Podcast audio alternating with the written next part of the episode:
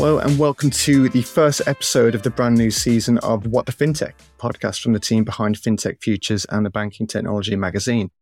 I hope the new year has got off to a great start for all of our listeners and you're all excited for season five of your favorite FinTech focused podcast.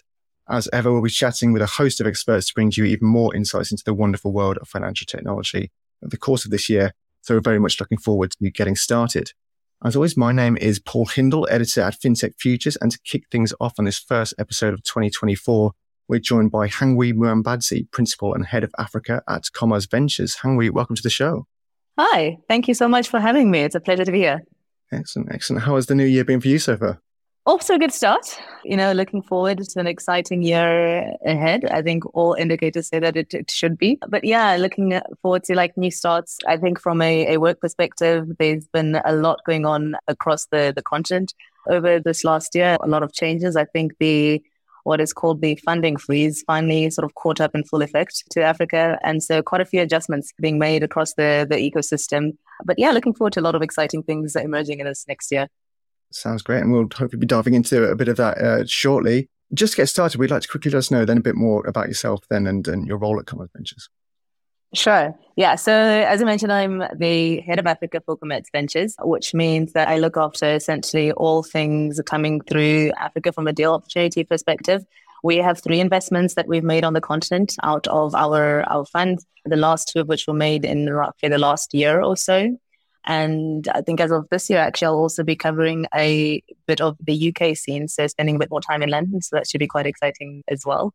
Personally, background wise, I'm broadly from a financial services background, actually. So I started off in investment banking at Deutsche Bank, spent some time at early stage impact investing in South Africa before moving over to the UK a number of years ago and ended up working for the British International Investment BII, focusing on sub Saharan Africa from an investment mandate perspective before moving back to to South Africa to join Barclays Africa, just on the the cusp of it leaving, um, sort of divesting its investment in the continent, where I was essentially looking after the digital strategy for the group across Africa.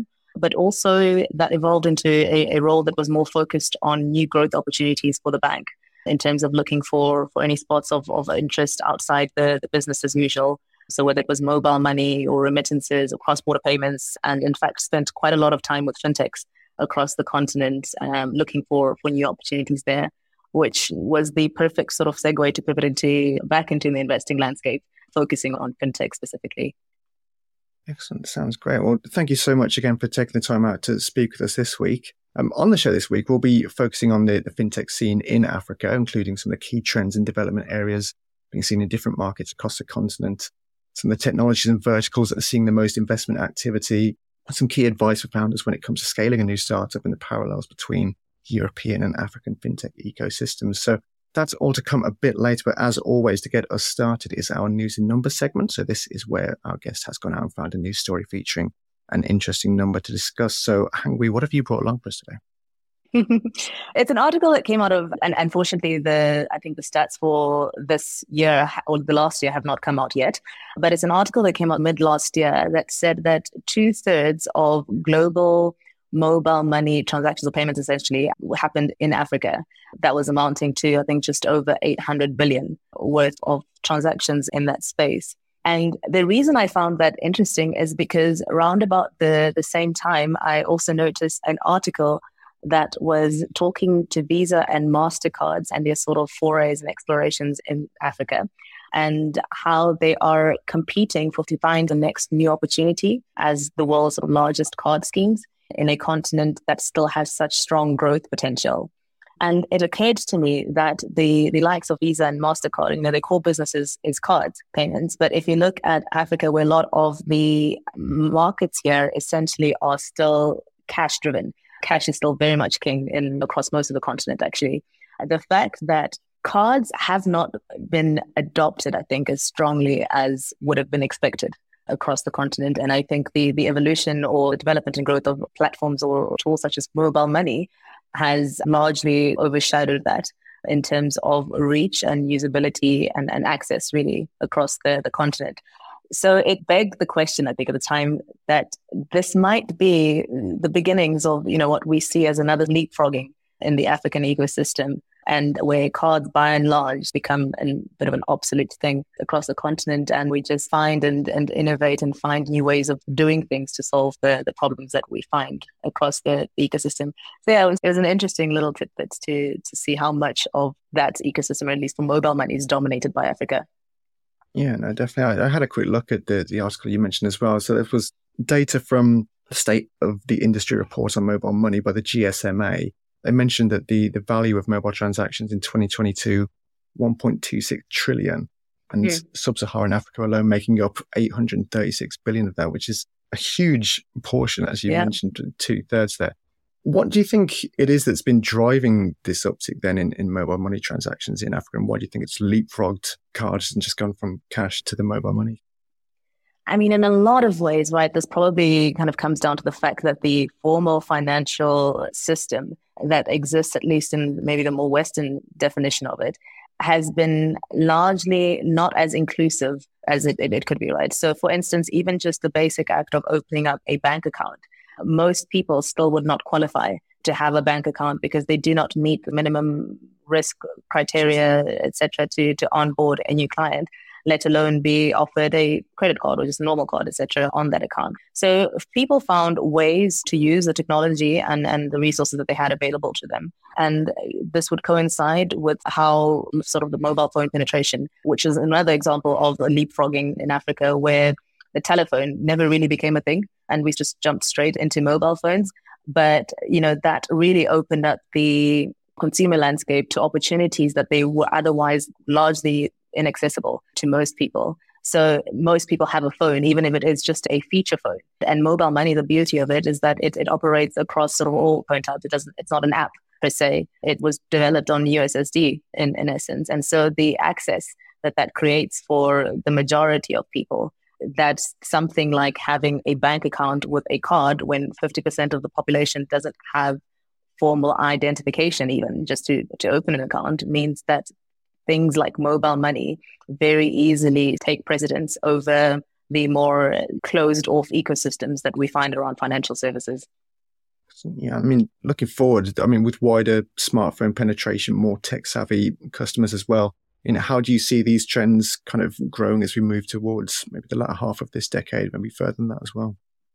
Interestingly enough, someone once said to me that fintech is is perhaps in an in an African landscape probably not as inclusive as we like to think it is, because most of the, at least the modern technology and, and applications from financial services that are being developed today are smartphone app dependent.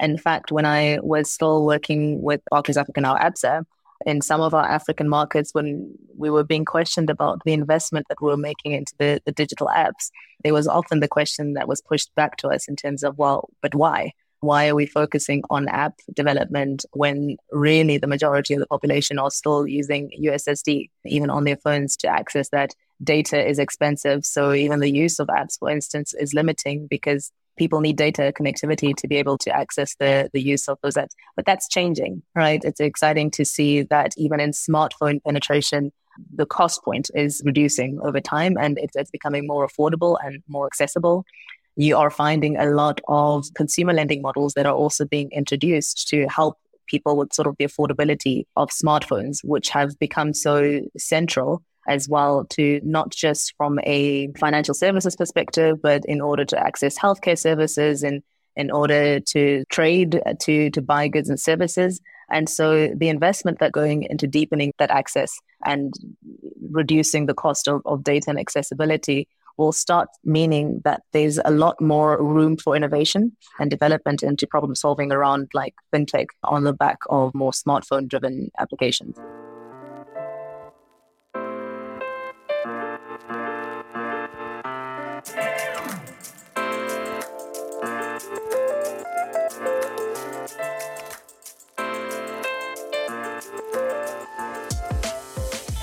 Can you give us an overview of the fintech scene in, Africa in general at the moment, then, and some of the key trends and development areas that you're seeing there, maybe aside from the mobile monies?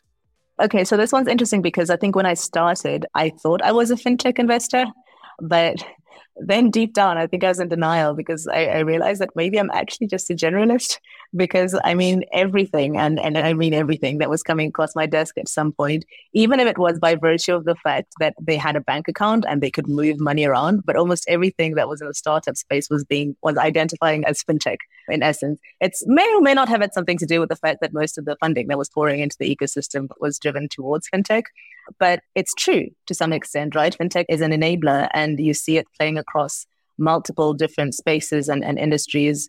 And so, one of the things that is interesting around fintech in Africa, for me anyhow, is that there isn't necessarily a lot of pure play fintech. Often you need to solve, before you try to solve for X, whatever your X is, you need to try and solve for multiple things before you get to your, your holy grail. So an example, when I was still working with the bank, we were looking to build a, a payment solution essentially that would solve for payment rails really for SMEs importing from China. But the reality was that in order for us to solve for just like the payment rails, what we actually needed to go back and do was to solve or build a business that solves for small businesses importing goods from China, like full stop. You need to almost solve the entire ecosystem around this before you can solve for the very specific thing that you, you set out to do.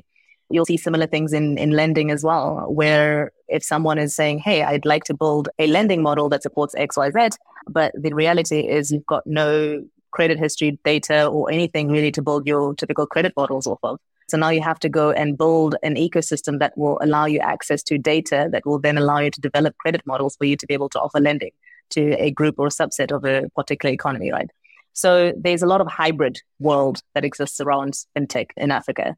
But beyond that, I would say that there's definitely a lot of movement, particularly around infrastructure within financial services.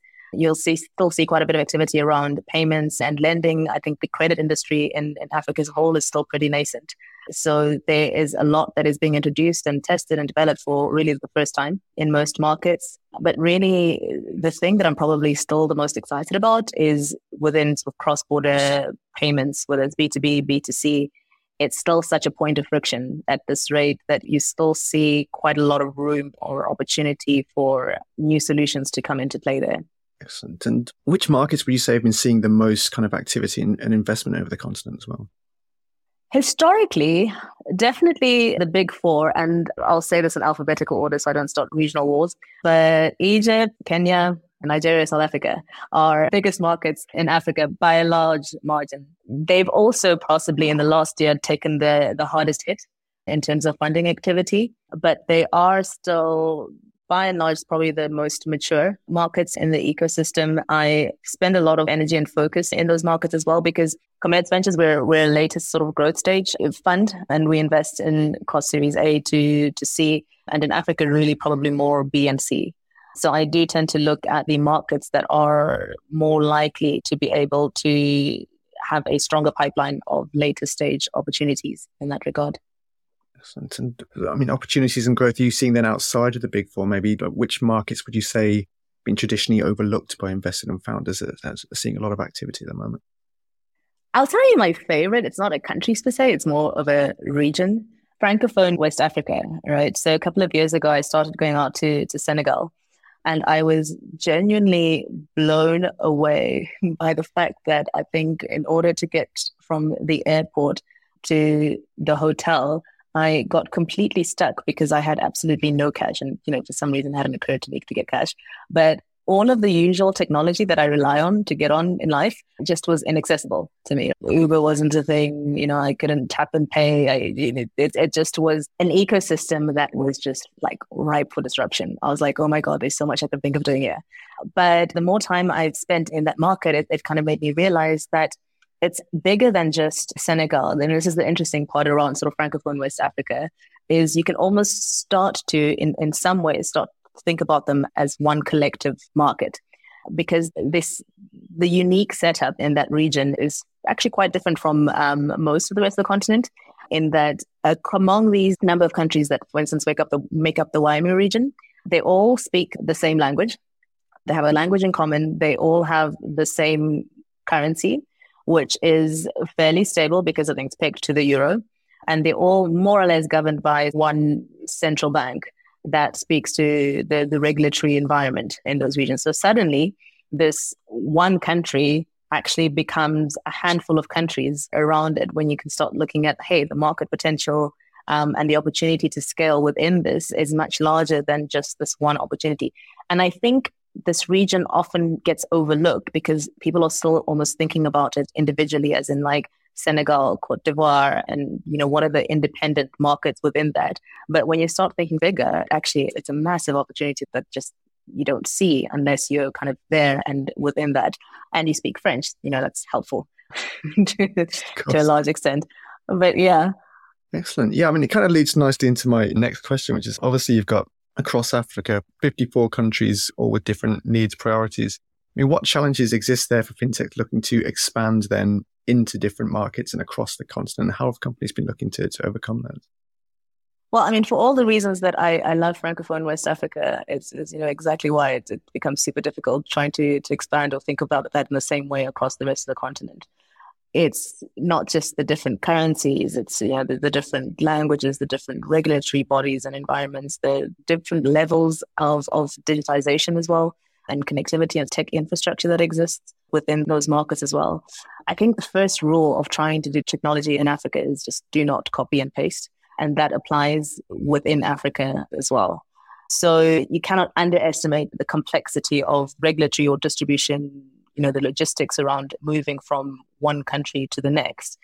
And I think it's important to almost avoid the I guess, the glamour of having expanded into a large market without necessarily understanding the, the nuances of the problem you're trying to solve in that specific market. So, for instance, a lot of uh, startups will emerge in various markets, and the big objective for them is to expand into the likes of Nigeria because massive market, and you know they feel like once they've made it there, they can conquer the world, right? And not a lot of people understand how complex just even expanding within Nigeria can be. That even thinking about Nigeria as one large economy is probably a false premise in the sense that Nigeria is really made up of multiple small sort of micro economies. And you can't come in with the objective of, I'm going to solve for Nigeria. You really need to almost like drill in and pick this tiny little segment within that and be like, yeah, I'm going to solve for this. And then take that and expand that into different areas. So there's a lot of fragmented pieces within the ecosystem across different layers, I guess, that make it more complex to navigate. But it also keeps things rather interesting, I would say, trying to navigate and predict what's coming next in all these different markets. But sometimes it really is, you know, going to a new market is almost starting afresh, really, in terms of problem solving, in terms of mobile money, actually is a fantastic example of this. Mobile money was birthed really in East Africa out of Kenya for the most part. And M-Pesa, which is the original story around mobile money, tried to launch in South Africa a number of times and failed. Most people couldn't understand as in how is this very successful model failing to replicate in market like South Africa? And it's not that it couldn't be successful. I think no one had thought to sort of adjust the problem statement that they were solving for at the time. Whereas in Kenya, the original story that I told you on most people not having access to cards, etc., was very relevant and true.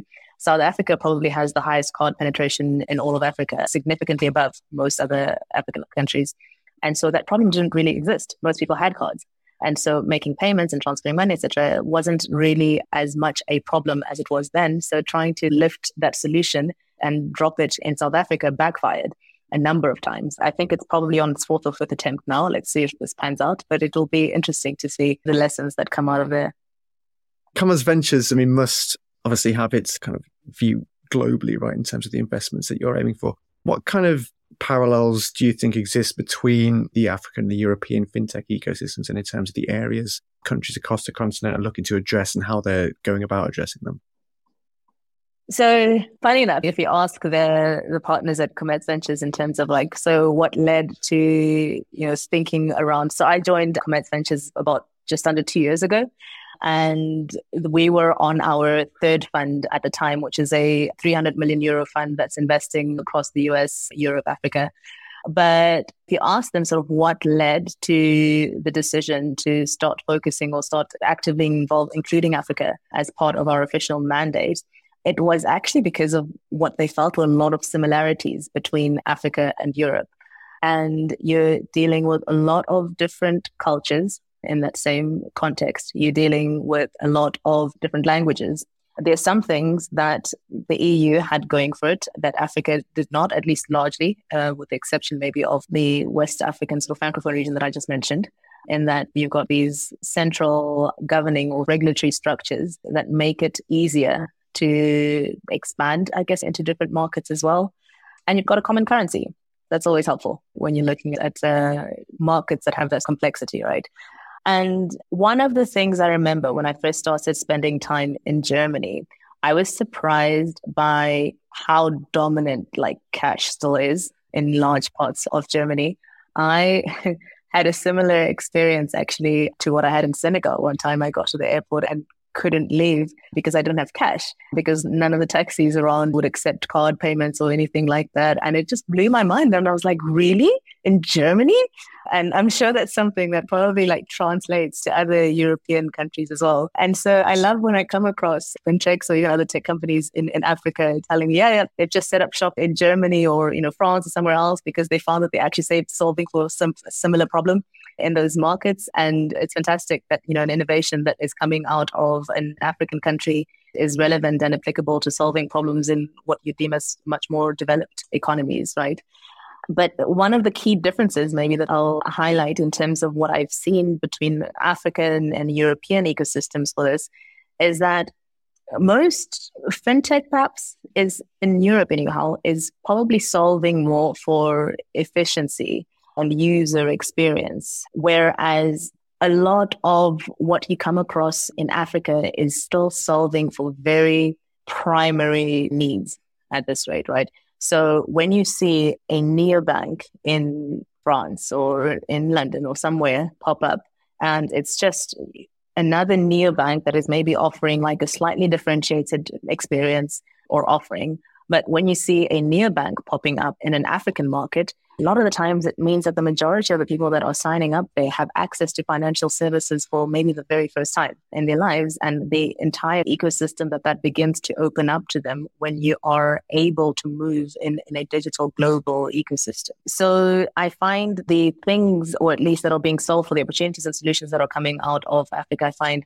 i still find very fascinating I find them intriguing because it's not that the, the problems are unique to Africa per se, but I think the solutions oftentimes you'll find are, are fairly unique because we don't necessarily have access to the same resources or infrastructure that Europe does.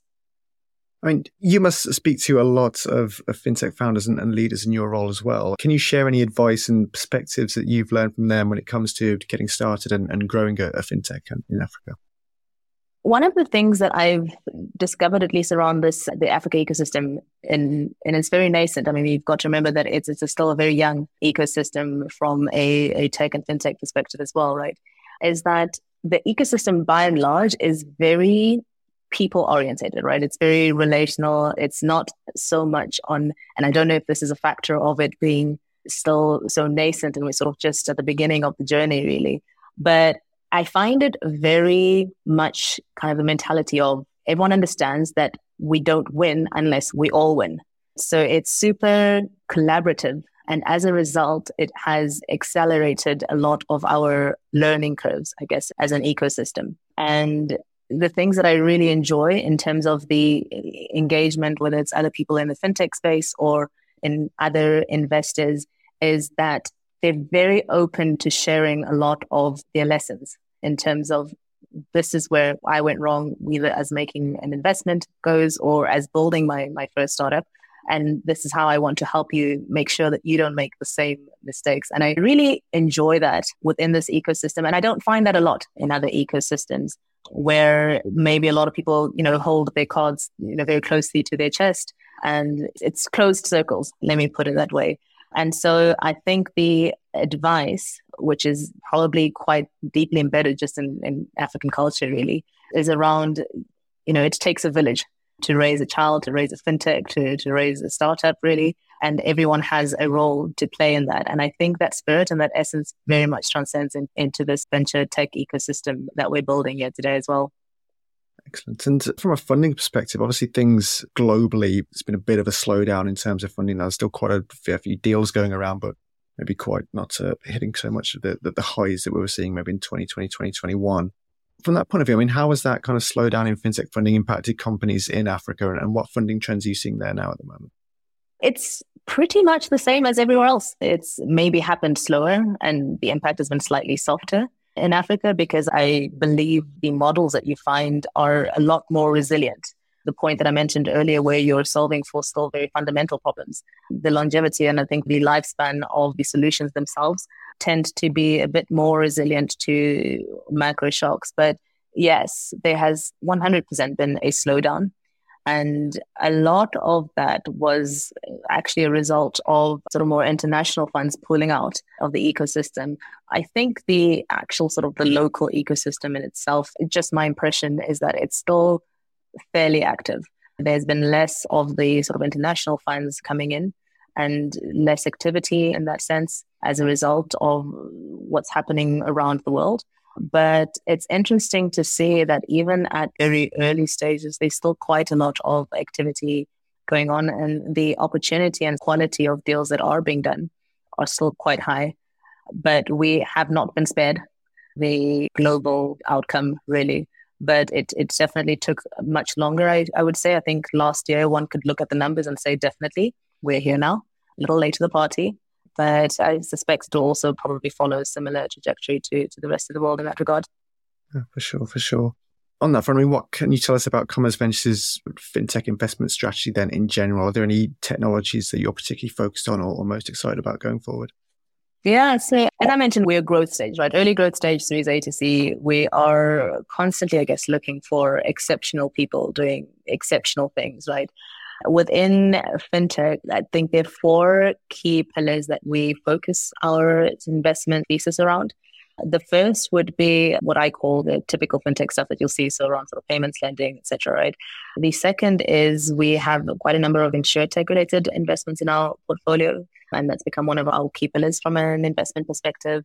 We also have a bit in the DeFi crypto space that we that we're focused on, and the most recent that we coined almost the term for actually and introduced in our in our current third fund was around climate fintech, which has also become quite a key pillar for us from a focus perspective.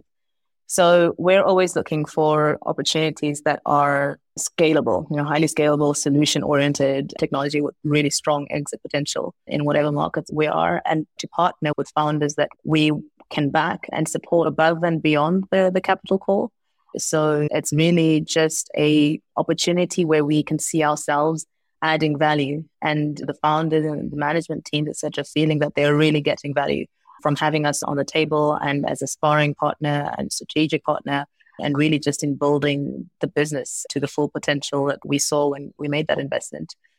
So we're also, you know, always on the lookout for what are some of the new opportunities that we can start shifting our attention and building out a, a thesis around that. But that's in the pipeline. There's there's a lot of broader trends that have been emerging, you know, outside of fintech specifically. But like I keep saying, I think it's fintech is really just a generalist field. So they all impact us in one way or the other. That sounds great. And obviously, as we record now, we're coming towards the end of, of January looking ahead to, to the rest of the year, maybe from a, an Africa's perspective, I mean, what would you say are some of the key areas of growth to, to keep an eye on over there, and what gaps do you think exist at the moment that fintech could potentially look to solve? Probably more the things that are, at least in my mind, still top of the list are around infrastructure. There's still quite a few gaps in that regard but also around the enablement, really, and execution of cross border payments has become quite a and has been for some time, to be fair, a big topic in terms of what do we have available to us and what are we missing in terms of of solving this at almost the bottom line. I see so much coming out in the space, particularly, right? But most of it still misses the salient points in terms of what it's actually trying to solve for. So I think there's much more room for opportunity or at least opportunity for growth in those two in particular. But I would say that, you know, broadly speaking, I think technology is an enabler within an ecosystem, right? So how do we use it to improve like the quality of life? And fintech even more so, right? Because whatever industry you're in, someone is paying for something. Like money is always moving in, in some shape or form, right? So I would follow the industry really and find out what is driving the growth in Africa, right? So we've got a lot of discussions around this year, especially kicking off African free trade agreements. We'll be spawning probably a lot of trade, manufacturing, mining, whatever the case is. And in all these industries, you'll find that there is a strong level of digitization that is happening, right? And you'll also find that there are a lot of niche solutions that are emerging alongside them to support the ecosystems that form around them from a financial perspective. And I suspect we'll start seeing a lot of those developments in terms of how fintech is actually growing in more in order to support the actual growth in the country. So not sort of growing as a vertical on its own, really, but in tandem to the verticals that are actually driving the growth across the continent.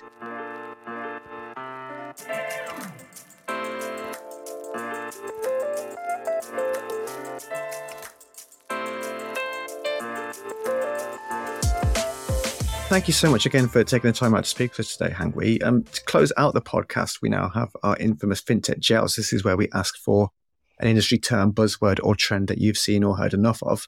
So, what is your selection then for this week? if if I hear one more person ask me about the funding freeze, I might I might cause someone serious harm. But yeah, no, I, I think the the freeze, winter, any variation of that, yes, we get it. It's things have slowed down, and I would like to sort of divert the attention back to all right. So now what? Where are we going to next? Right. So where do we want to focus our energy from a growth perspective, and instead of the sometimes forced anxiety around what that funding freeze means and I always tell a lot of founders in Africa that, you know, are worried or spooked around this. And I was like, well, is, is the problem that you're solving for still relevant? Yes. Has the capital dried out? Well, yes and no. Some capital has left, but there's still a lot of capital that is within the ecosystem. So how do you tap into that?